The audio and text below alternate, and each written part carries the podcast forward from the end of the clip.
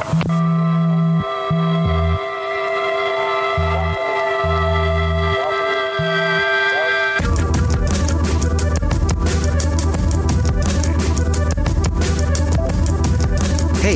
this is Collarworks Radio, and I'm your host, Justin Baker.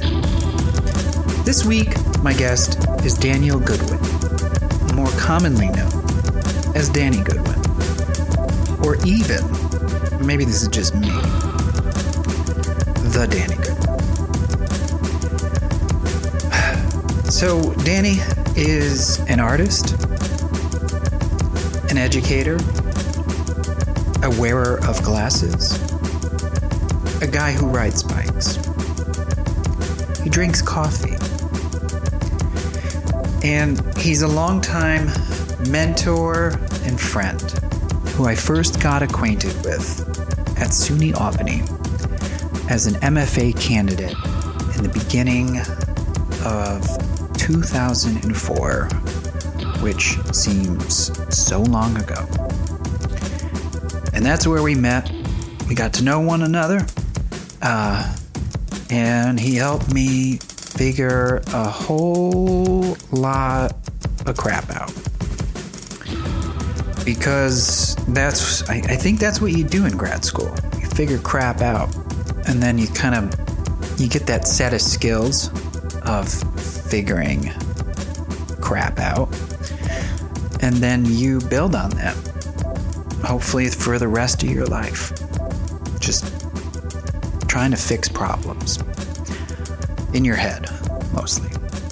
So uh, it was really a sweet time to sit down with Danny, talk about his work, and um, sat in his studio, cool little bombshell shelter. And uh, my little daughter was there, Rona, so during the interview, I, I think I stop at once. Danny jumps up, helps her get her Netflix thing going right while we sat there and talked. Had coffee. And there was a bike in the room, too. So Danny mentions it a couple times, maybe once or twice, I don't know. I don't remember. But he has a book coming out that's pretty cool. And he did this project called Job Security with a fellow SUNY Albany guy, Ed Schwarzschild. And it's coming out on MIT Press, which is pretty cool. It's like the big time, if you don't know. And it's going to be, looks like 2023. And I don't know if I said it. It's titled Job Security, and it looks at an understudied group of working people that are increasingly central to our nation's future. And it's people working at all levels of the growth industry known as Homeland Security. And that's kind of spooky. And sometimes uh, Danny's work can like veer into the spooky and it looks at those things, which is really kind of fun. And uh, yeah, I don't know. I don't know where I was going with that. But what I want to get back to is our interview. And I don't know if you know this, but 2007, when I was finishing my MFA, well, why would you know this? I don't know. Things got spiritual. I got spiritual. I got biblical. And I was sitting there once, twice, maybe, I don't know. And I I said I said to God, I said, God, when I look at the sand, I see I see two sets of footprints. And as they go farther down, those footprints turn to one set. Why is that? And God says to me, He says, at that point, when it turns to one, Danny Goodwin carried you.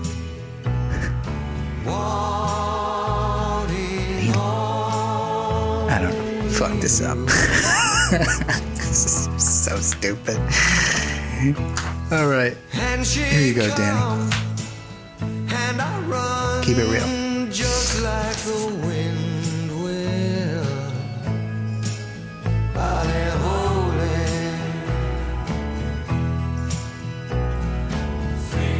Sing a song.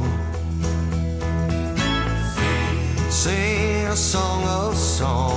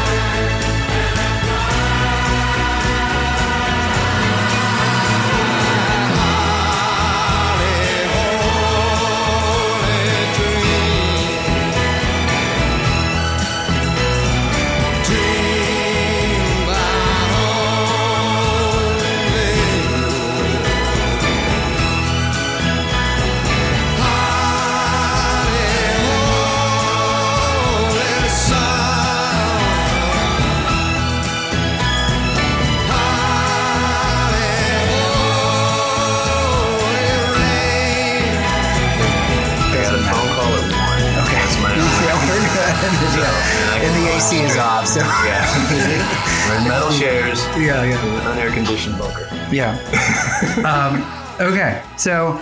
There's a Um, window upstairs, so we're not going to suffocate. okay, good. That's, that's fair. Um, you know, actually, I wanted to have you play us in uh, with a, a drum roll, but Okay. um, maybe you can play us out. After, yeah, yeah, yeah, yeah. yeah, yeah. I'll. I'll hook that up. And That'd be fun. That, that's the space that turns to an oven. Okay. It's pretty warm. Right. So we'll do that at the end. You're gonna come down swimming, swimming down the ladder. Yeah. All right. So, well, um, you know, forever anybody who's listening, uh, my guest this week is Danny Goodwin. Uh, thank you so much. Thank you. Thank you for doing Thank you. It's good to Collarworks, see you again. Collarworks Radio. Yeah. And for like uh, full disclosure, you were a professor of mine, True. and I, I do know you fairly well. Um, so I'm just going to confess that. Or that so now. you think. Or so I Yeah. think. You know, that's a good question because that's a good point because I was thinking this morning, or no, yesterday, and I didn't really know. And this might be uh, so. I think you did your your ma- your MFA at Hunter, right? That's right. Yeah. And then Yeah. where did you do your undergrad? At uh, the University of North Texas in Denton. Oh, okay. It was Texas. Yeah. Okay. Yeah. For some reason, I thought it was. Where did I think it was? Chicago or something. No. I don't know why. I've been to Chicago. Yeah. And I taught at Purdue University. That's what it was. Yeah. Purdue was the, the name ringing Yeah, yeah, around in my yeah. I head. did. I did a couple of years teaching, uh, uh, yeah, tenure track gig. At Purdue. Uh, yeah. Yeah. So you're originally from Texas. You did did your undergrad at Texas, and then you went to New Went York. straight to New York out of undergrad. Uh-huh. Went to Hunter, and then I started teaching at Cooper Union okay. for a spell, and that segued into, uh, you know, big show at Purdue. Oh, okay. track gig, Huh. and then I went to SUNY Albany. Wow. Were you were you studying art in Texas? Yeah. You did. Yeah, That was I mean, your. kind of ass backwards. You know, I like Mhm. like so many of my students. Yeah, yeah. Yeah. Figured out that oh, this is this is a lot easier than other stuff I was doing. Uh huh. Um, and I can actually get some good grades, and it's fun, and it's not at all what I thought it was. And so, yeah, Okay. I kind of bombed out of some other things. You did. found art Okay. inadvertently. What was your What was your first like? What did you go there to do? Be in college. Oh, yeah. um, yeah, essentially, I, I followed my bandmate at the time. uh, Okay. Uh, Diego Garrido, the bass player in the band I was in in high school. I was like, "Where are you going to go to college? Are you going to go to college?" He was like, Uh-huh. "Yeah, duh." like, where are you going? Uh, North Texas, I think. I was like, "Okay, that sounds good. I'll- okay. I'll, apply there." What's the What's the minimum SAT? oh, funny. Um, so yeah, uh, there was a short list of things that, that uh, my dad would agree to, to foot the bill for. If I got good grades, one of them was business. hmm And I thought, how hard could that be? And it turns out it's terrible. Mm. Um, so yeah, I didn't do too well in business. Okay. And I, I stumbled around in other majors until uh, I basically met some professors in, in some art classes hmm and decided, yeah, this is, this is my tribe. These- Okay. These are my people. Interesting. Okay. I, I don't know why I was curious about that. Um, I I had been into photography as a kid yeah. in, in, in the way that everyone before Instagram and, and phone cameras was into photography, which is Mhm. like, you know, 35 millimeter SLR, black and white film. And, you know, everything is really uh, uh, contrived and, and you make pictures like other pictures and you think, oh, that's what we're supposed to do. hmm And it turns out that's what people are still doing, Mm. just with fancier tools. yeah. Um, well, yeah, I didn't want to really um, start it as an origin story, but I was curious about that for some reason because I felt like I, you know, I had worked with you a lot at SUNY and I had knew you were at Hunter and Mhm. Yeah, it was just there was like a part that was like, well, what did he do before that? You know, it was kind of like one of those Top things. secret. Top secret. And that's because you know you always you know you seem so so worldly and and, and knowing. Um, but before we get into um, uh, talking about, because I want to talk about a couple of things with those images you sent me. yeah. Um, but I'm just going to pause for a second because I see Rona. Rona, do you have a, Are you having trouble again? What's going on? Yeah, It was working at the beginning. Back in this. Um, we were just finishing with your discussion about who you were. Um, okay, yeah, and I was saying I was uh, interested in um, some of those things that you're kind of. I was like really curious about some of those images um, you're making recently Mhm. and how they relate to one another, um, and like some of the threads. But before we get into that, um, just for the you know the listener, you, you're primarily a photographer, Primarily. right? Yeah, Yeah. And I know you do some like kind of sculptural things, um, but um, it's uh, it's basically an investigation of photography. I mean, in the sort of like long view, Yeah, yeah. Uh, Yeah. I mean, I, I gave a talk not that long ago at the university where you know I had intended to talk about photography, capital P, and, and, Mhm. you know show a bunch of other people's work, and I decided, you know what? I mean, I I am kind of unraveling a lot of these issues in my own work across the last 25 years or so. So I just did that. And it was in putting that talk together that I realized, you know, conceptually I deal with with different things, and there are common threads that run through, you know, projects. But the thing that ties it all together is not the intelligence community and, and secrecy or anything like that. It's photography. Right. and and uh, you know, still trying to figure out like what it is. Because I, yeah, and that, there's like two things there that I want I want to talk about that I feel like are important to your work. Um, one of them is like the content I'm curious about, um, but the first one I, I am I am curious about and um, is is the, the like how representation plays into Yeah. your work. Yeah. So, um, because it's it's changed so much. Like I, I think it's like like it's it's taken like a drastic turn in the past what Yeah, five yeah, years or something. Maybe, yeah, yeah. I mean, it has and it hasn't. I Yeah. think, um, which is wishy washy, but uh, yeah, the the certainly the level of description um, in the new work appears to be radically lower. Mhm. Yeah. right. Because I'm I'm sourcing from Google Earth ground view 3D Mm-hmm. renderings um, of these spaces, uh, and yet I'm still using a view camera. So I'm like over describing under described surfaces, um, and and you know terrible texture mapping, um, and glitches. Right. Right. Um, but they they look on you know first pass they look like radically low res. Mhm. So that's different for sure Right. and they're they're they're really obviously crudely constructed versus the the care that went into the the other stuff I was making before. Yeah. So yeah, that's different for sure. Yeah. But photography's different. Mm-hmm. So yeah, be, there's this thing about like with the images um, of the what was that group uh, where the the horizon line? It's uh, it's got the Uh, big horizon. Oh, the contractors. the Yeah, contractors. yeah, Yeah, yeah. So like with that, like we're seeing, like you said, like a Google map textural thing. And then in another body of work, we're seeing like a vastly abstracted landscape. Mhm, mhm. And that's strange and super interesting. Yeah. And then in another group, we're seeing like an, an ultra described um, roll of duct tape yeah. sure, presented Sure. like within a grid. Yeah. So there's all these like versions of like uh I want to call it digital representation, Mhm. but it- it's it's something else. It's more like about the, our overall like vocabulary Yeah. of Yeah. what an image is. Um, and I was, I was wondering if you could talk about that a little bit and how, like, um, how y- your, like, I'll call it like problem or struggle My with problem. representation, like, is, is like, how is it informing those images? yeah. Yeah. I, I wasn't prepared to talk about my problems. Uh, but that's fine. That's fine. It's soothing to talk to you about my problems.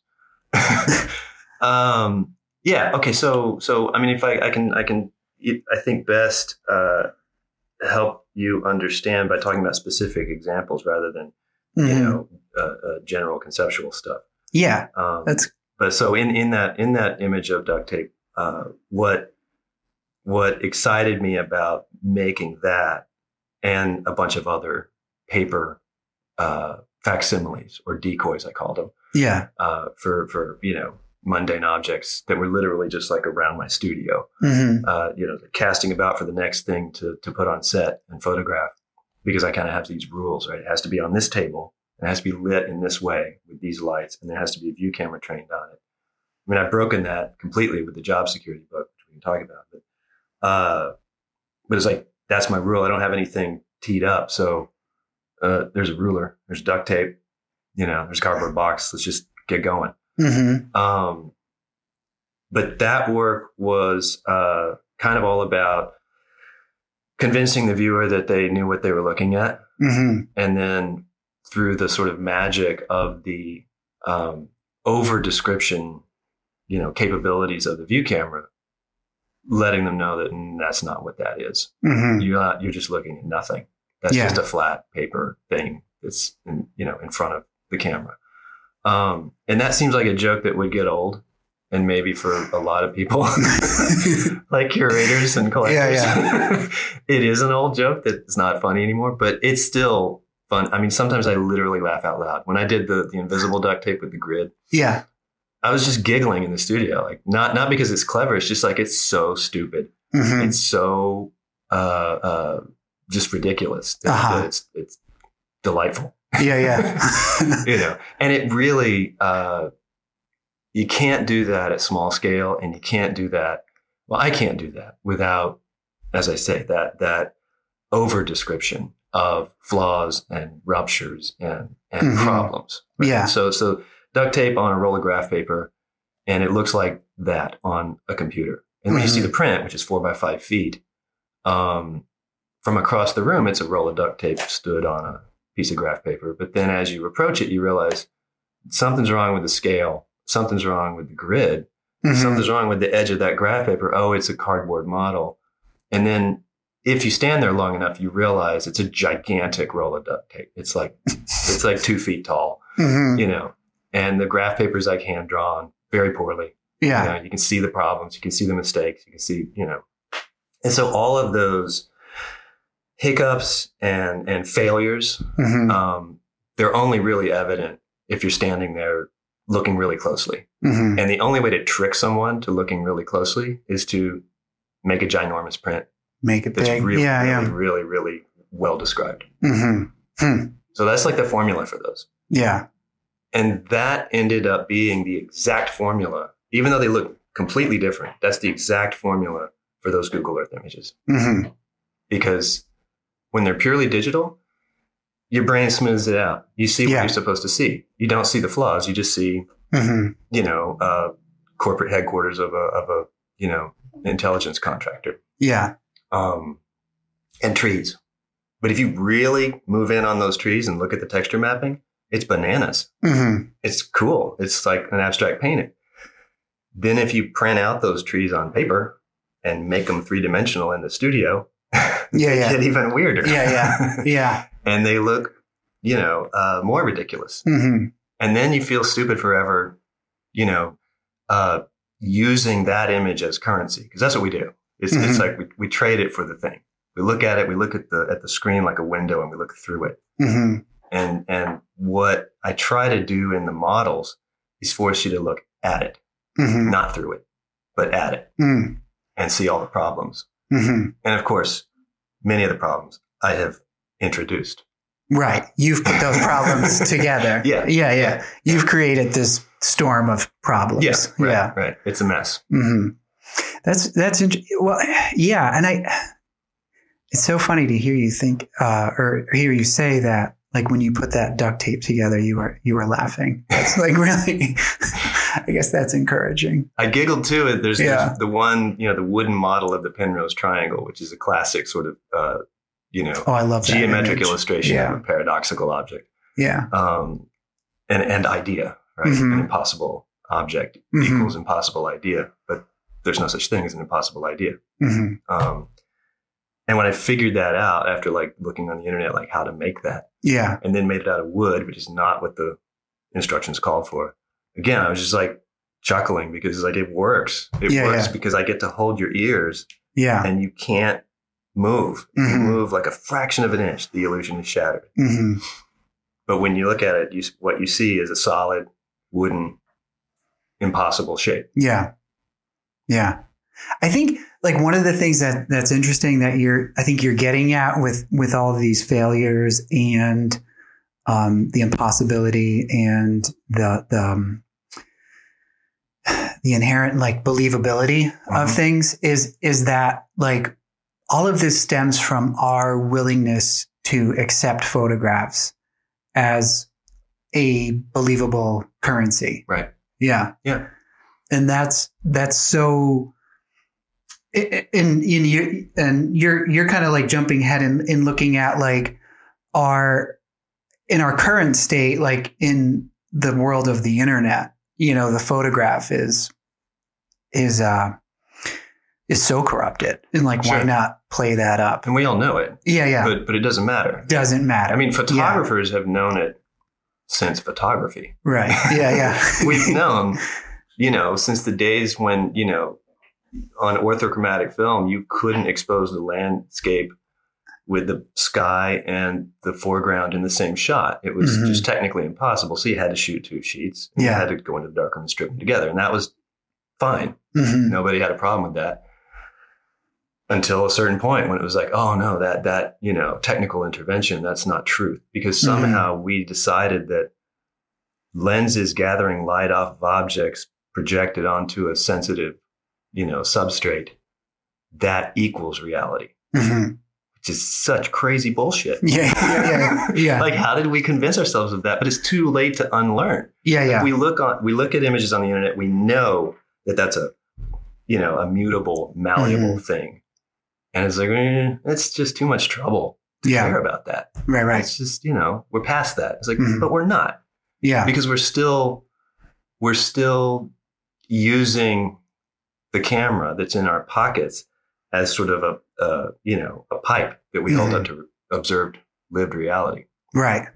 and we it's in the language Mhm. you know the here's my band Mhm. and you're showing like a glowing flat object Right, right, right. Yeah, yeah. and i know that's stupid and and uh you know maybe pedantic but i find it fascinating because i'm the same way i mean I, I it's a shorthand you have to get through it you can't stop and, and analyze every Yeah, representation you see every day because you wouldn't leave the house right. We have to be able to digest them and move Yeah, on. yeah. Yeah, yeah.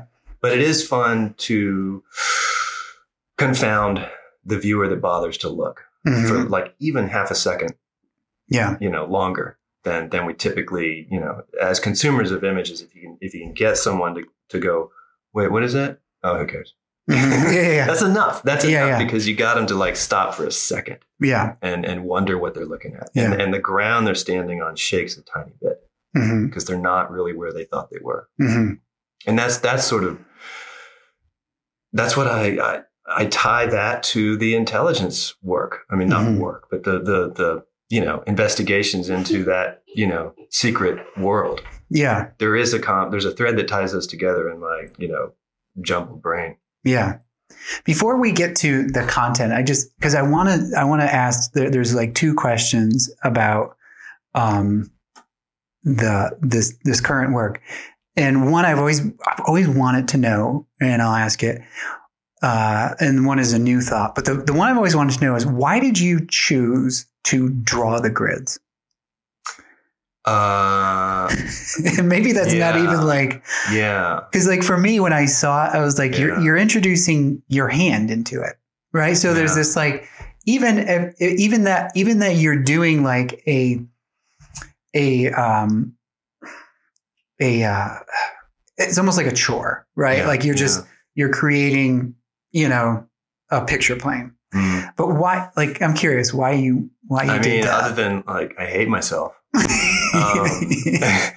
I I think it has to do with how governed by rules I am in the studio. uh You know, total freedom for me is paralyzing. yes Uh, and I mean, you know, I, I see that in my students too. I mean, you get a student in an advanced class that's not Mhm. quite ready to be in an advanced class, like they Yeah. don't quite have the practice down, and you tell them, "Do whatever you want, and I'll check in with you in a month." and they're just like, "Wait, wait, what?" yeah yeah yeah that's a nightmare yeah, for me Yeah, yeah. Um, so I do need to clock in to the studio, right? I mean, Uh-huh. it's nice that it's uh, 18 steps from my from my back door, and I walk out here, and I walk through the door, and I like take off my you know SUNY professor head and hang it on a hook, and then feel around for my artist head and, and pop that on. And It's like now I'm here and I'm I'm working yeah and and you know I have these chores. So that's that's a silly way to answer that question, um, but it's it's related to the how I kind of got to a lot of stuff. It's like okay, I establish these rules for myself, and then I just see how it will go if I do that for a while. yeah So the grid, uh, drawing the grid, there were t- two reasons to draw it. One, I needed it to be a weird scale, yeah um, and uh, and I needed it to be imperfect. Mm. needed it to to look a little fucked up. Okay. Right. Yeah, yeah. This isn't on NPR. This is Yeah. yeah. yeah. Yeah. Yeah. Okay. I yeah, I like that. And then and then when I saw it, uh, I thought, okay, that's a thing. Yeah. And that honestly, that's how so much of you know that that, that work I sent you that's I call uh, uh, in between. yeah. Yeah. you know, it's kind of connective tissue between 2 very Mhm. distinct projects. Uh, that's how a lot of that stuff comes about. Is that I go to the studio and I have a really specific thing I need to do, hmm uh, and then I get there and I start working and I realize I was wrong. hmm That's a dumb idea. Yeah. This other thing I'm doing that's not an idea, this just work is way more interesting. hmm So I needed to have the for for a messed up reason. I needed to have that that gray checkerboard pattern of of total absence from Photoshop, right? hmm I mean, when you cut everything out in Photoshop, it's not white; Yeah. it's the checkerboard. the grid. Yeah, it's yeah. waiting for the for for a background. Yeah. So it's really just nothing. It's Mhm. it's empty space, and I needed that sort of visual signifier, you know, in in you know the grammar of Photoshop Right. uh, in a in a, a photograph Yeah. and I couldn't, you know, again, rules. I couldn't just have it be Photoshop. I had Yeah. to make it. So how do I make it? I'll draw it. hmm And then it turns out that's hard. yeah. Yeah. Yeah. And and super slow. And your pencil breaks 40 times and Yeah. you get a different pencil and it looks different. Oh, And- funny. Okay. And I don't know if you've ever seen that. I mean, it's in it's in that box. It's that big. The- Okay. the Is it really? grid Okay. that big and it took a long time. okay. So it's four by five feet. And, Yeah. And and it's it's in the background of a lot of objects. Okay. including the duct tape, the floating duct tape. Yeah. Yeah. Um, so yeah, it just uh, it's an arbitrary rule, but it's Mhm. a rule I kind of stick to until it you know becomes ridiculous. Yeah. too ridiculous to continue. Yeah. No, that's, I mean, that's, and that makes total sense to have. Yeah. I mean, like this this will this will play well on radio, but like this smaller.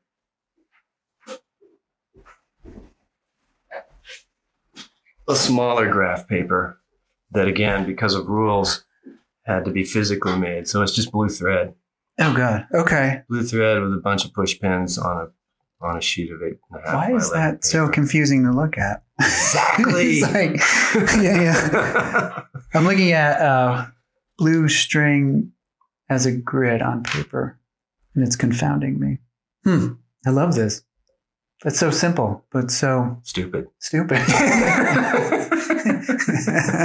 I love this. I, and, and, yeah. and when photographed, it just looks like graph paper. yeah, yeah. So, so this is one I did. I did for a show uh, with uh, the artist Terry Conrad. We had a two person show in Boston. It was really fun. oh, yeah. I, loved love Terry. Yeah, It was really really fun to to you know uh, pair my stuff with his crazy stuff. Yeah, yeah, yeah. Um, yeah. He's an interesting. So I photographed this with a view camera. Yeah. And as you might imagine, printed out. I thought it'd be hilarious to just print it out eight and a half by eleven. Mhm. and just have it on the wall like a sheet of graph paper so that when the viewer gets really really close they're like oh my god it's thread Mhm. well nobody did like not even my family nobody Yeah. got that close No, because way. yeah. again you know it's like I, I took the rule a little too far Right, right. Yeah. You're like, yeah. You're like, okay.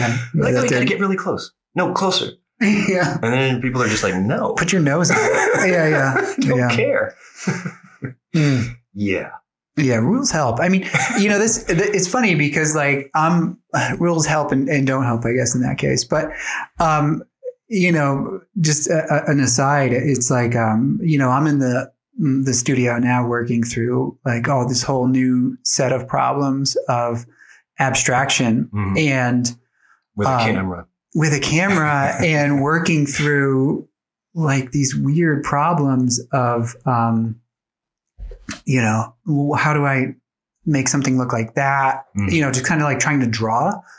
And it's really it, i get stumped you Yeah, know? I get yeah. stumped like really quick. But isn't that fun though to get to get confounded? Yes. Yeah it is. Yeah it You're is And I- still doing the the three color well it's separation negatives.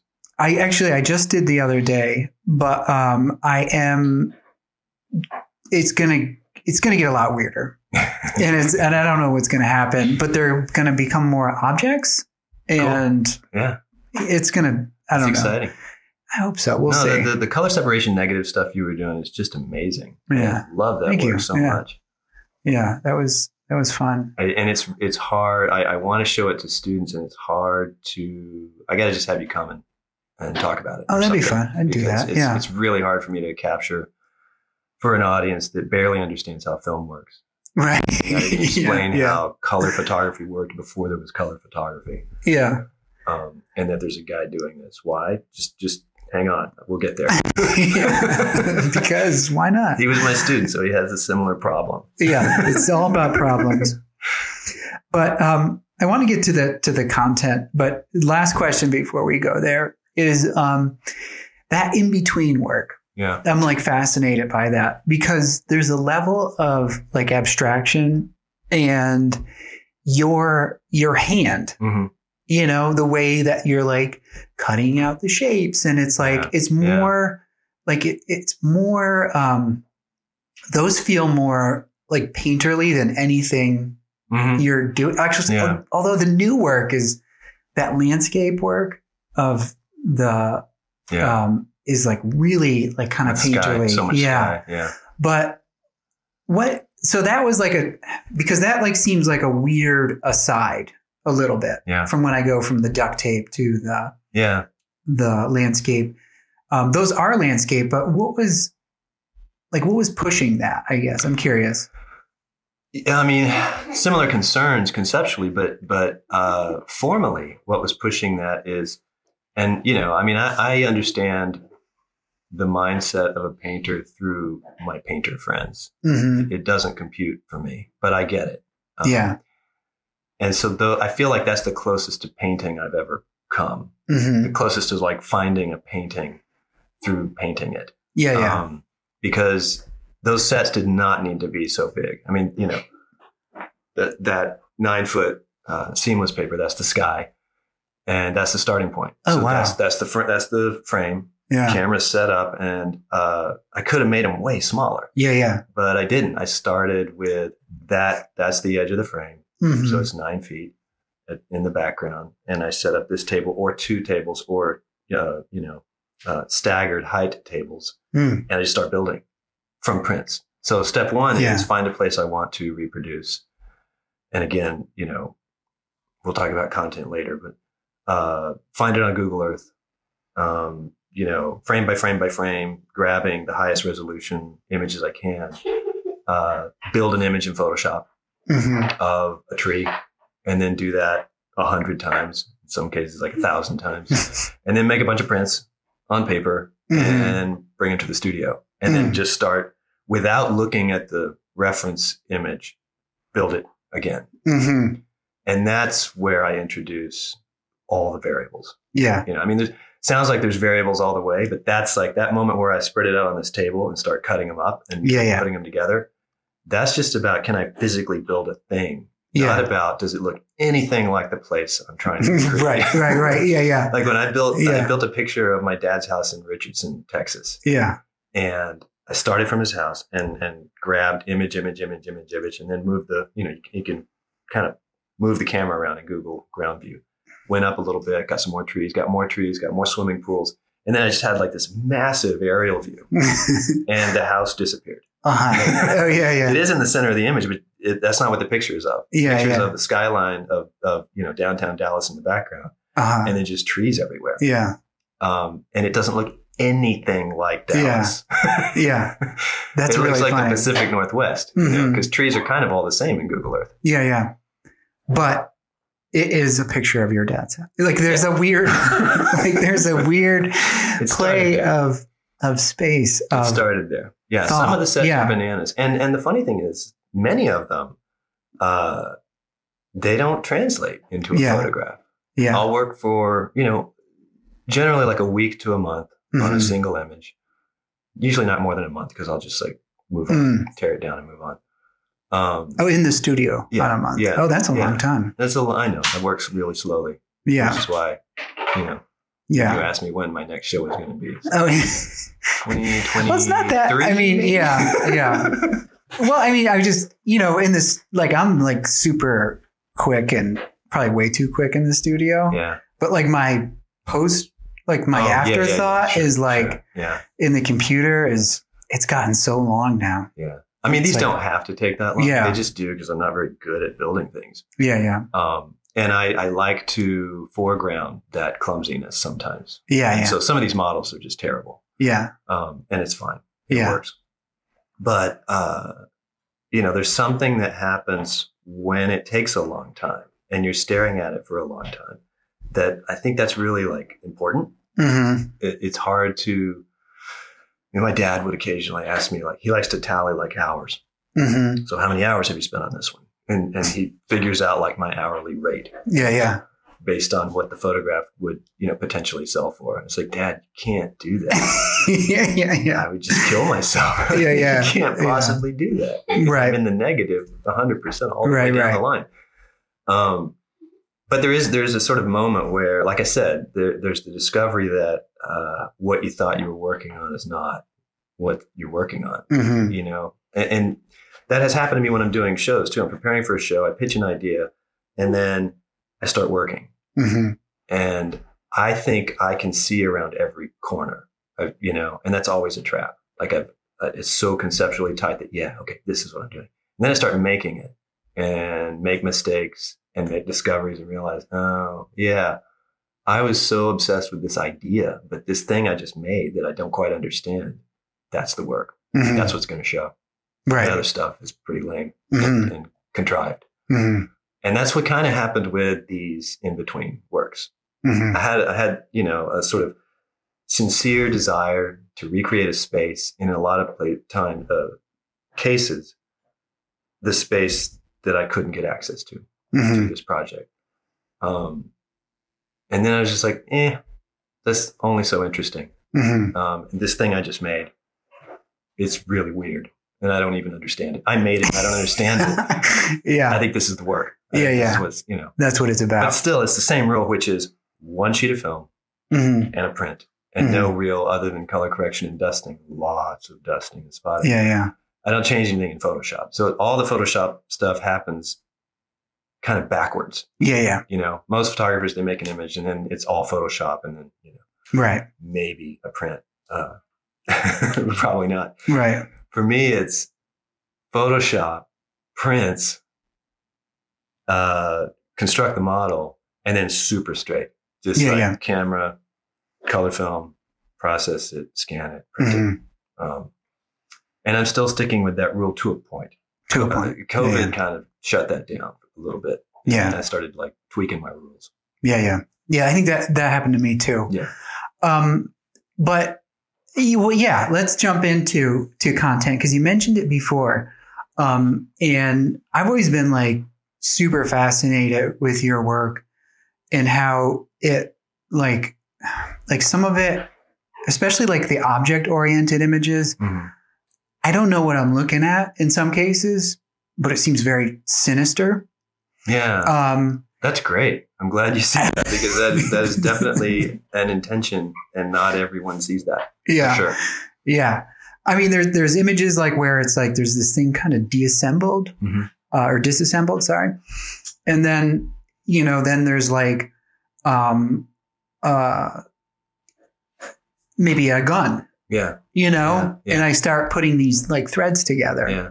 and then now even like with the places, um, you know the the um, the almost the hook is in the title Mhm. you know Yeah, like you're like right, oh okay right, right. i see where um so you you've had like this long fascination with the intelligence apparatus Yeah. like of our Enterprise. yeah yeah um maybe you could kind of talk about where that comes from or or why even Yeah, I mean, it, it, it used to be hard to talk about, um, not because I'm a spy, um, because I'm not, but uh, it's easier now because I have this book project. It's all kind of all about that. Mhm. Um, so my dad growing up worked for uh, a defense contractor, um, Texas Instruments. He was an engineer.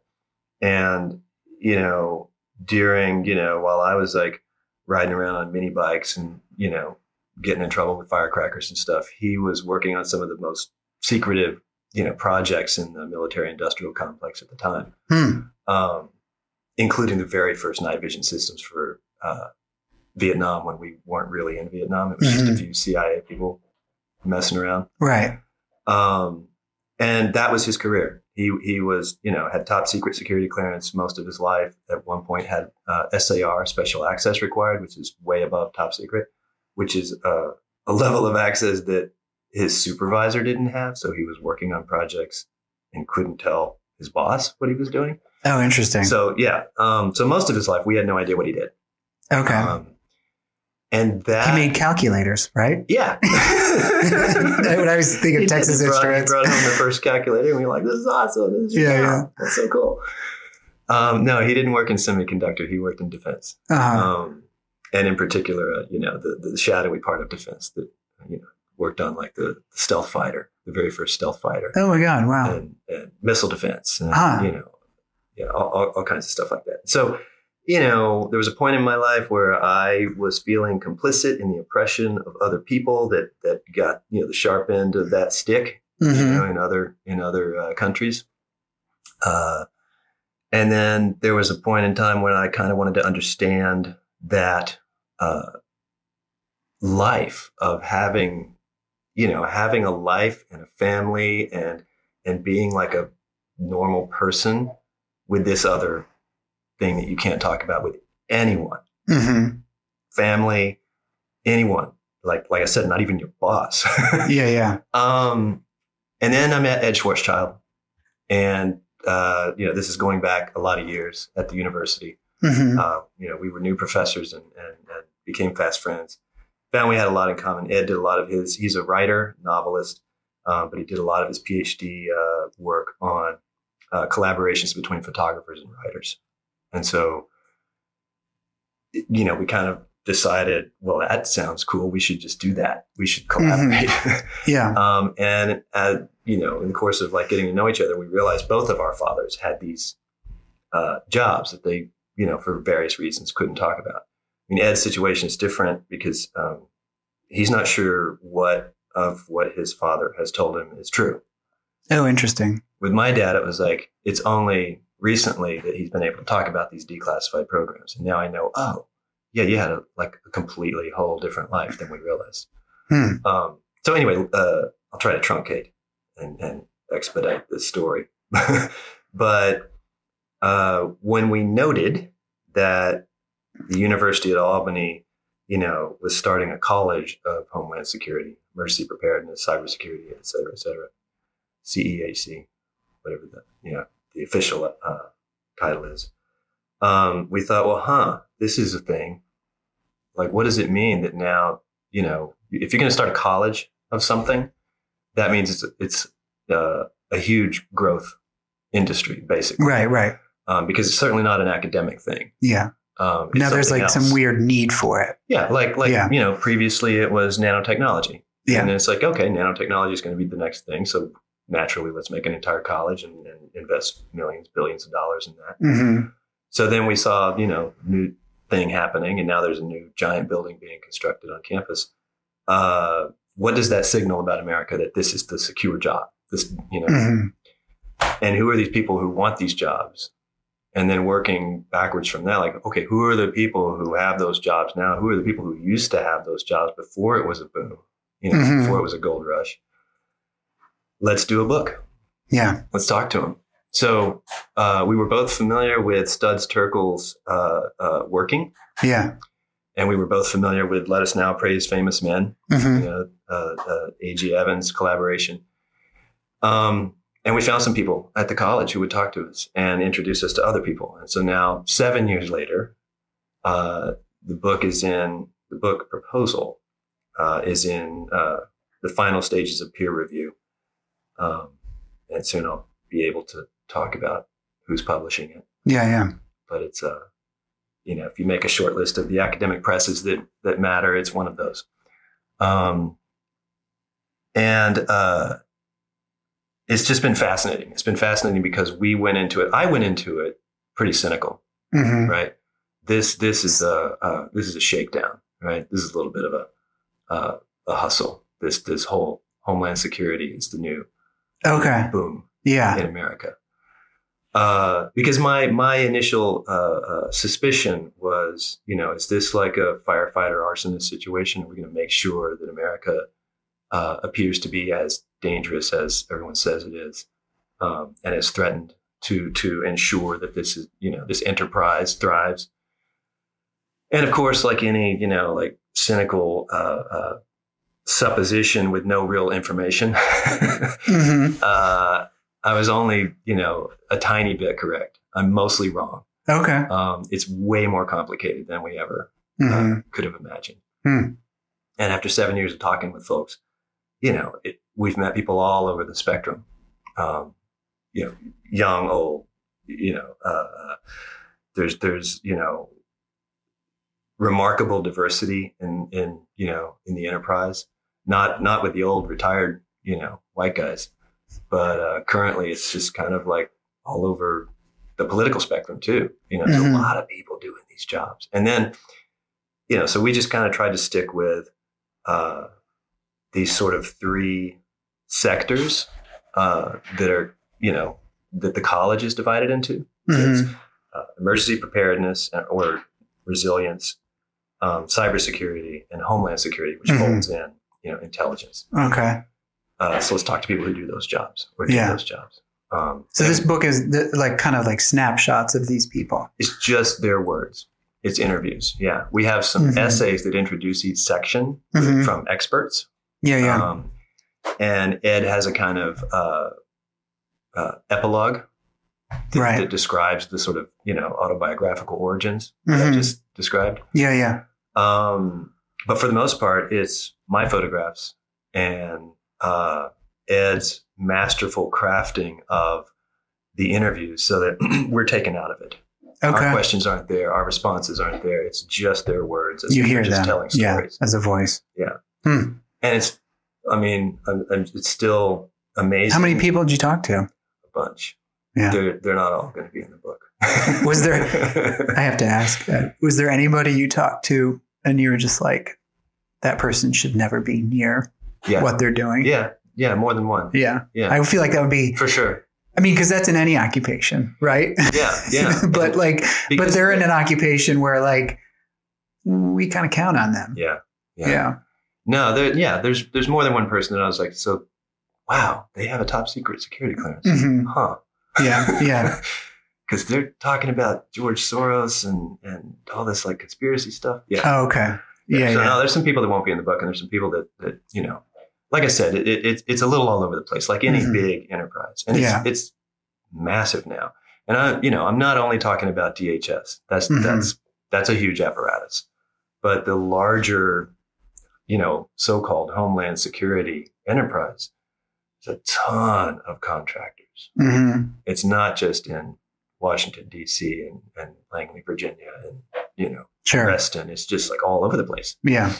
You know, I mean, there are there are office parks where there are you know corporate headquarters of, of very like viable sounding companies that you've never heard of. Mhm. You know, Saber Industries, Right. Canopy, and, Yeah. Yeah. and they don't do what you think they do. Yeah. You Yeah. know, um, Huh.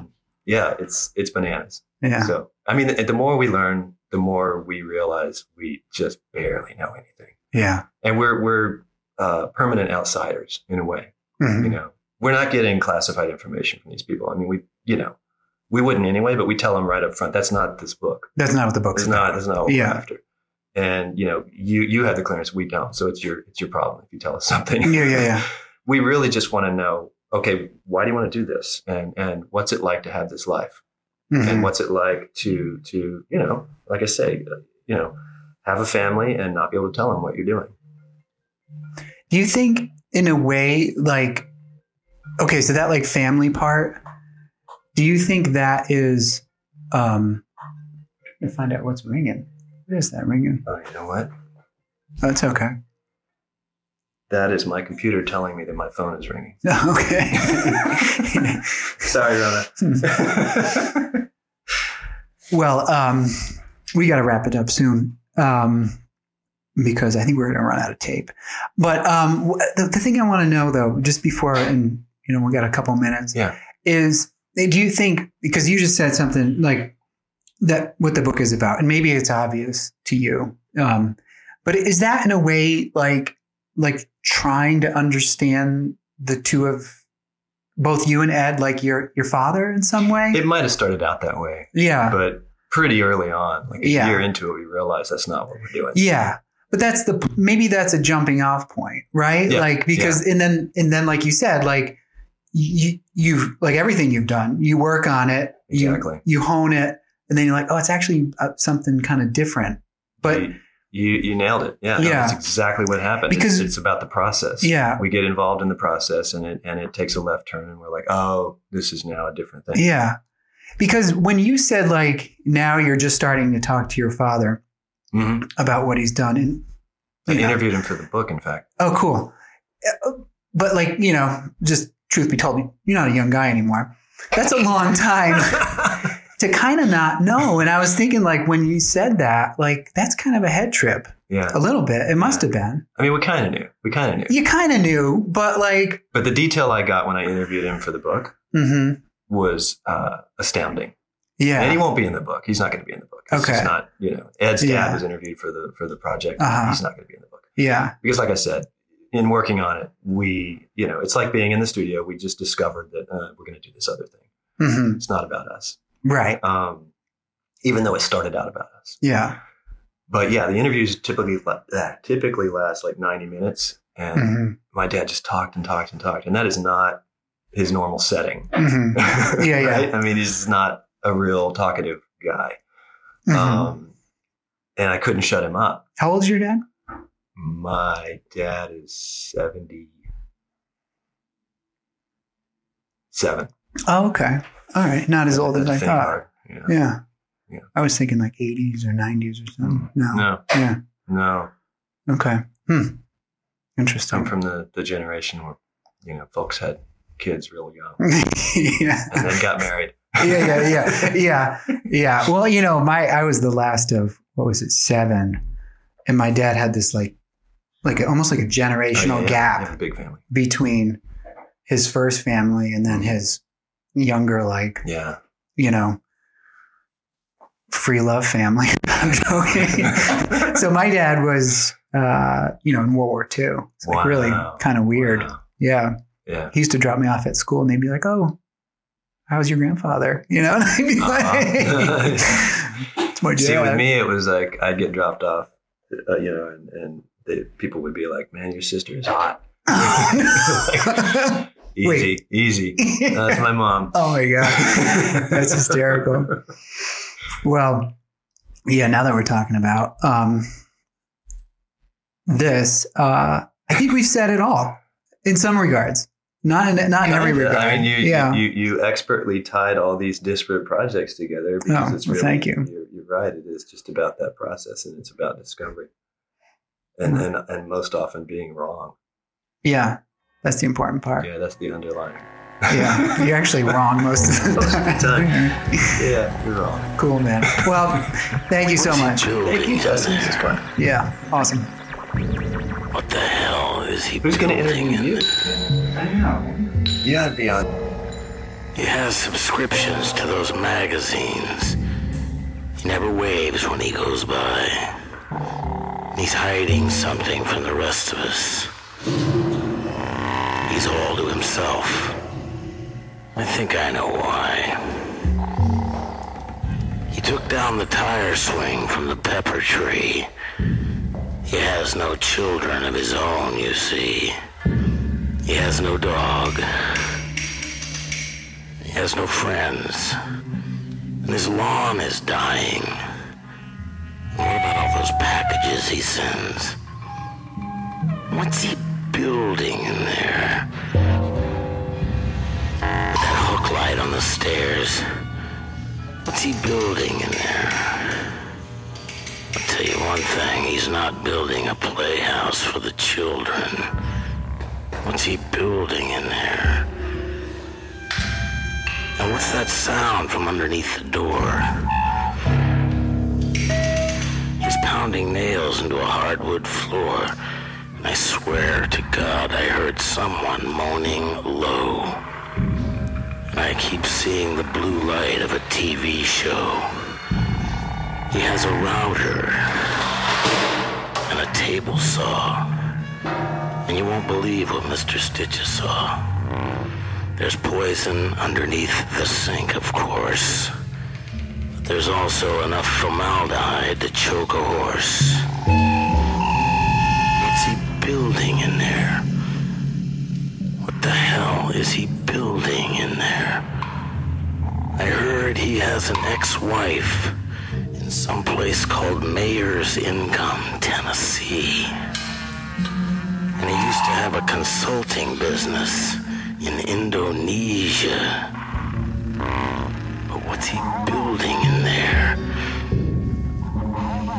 He has no friends, but he gets a lot of mail. I'll bet he spent a little time in jail. I heard he was up on the roof last night signaling with a flashlight. And what's that tune he's always whistling? What's he building in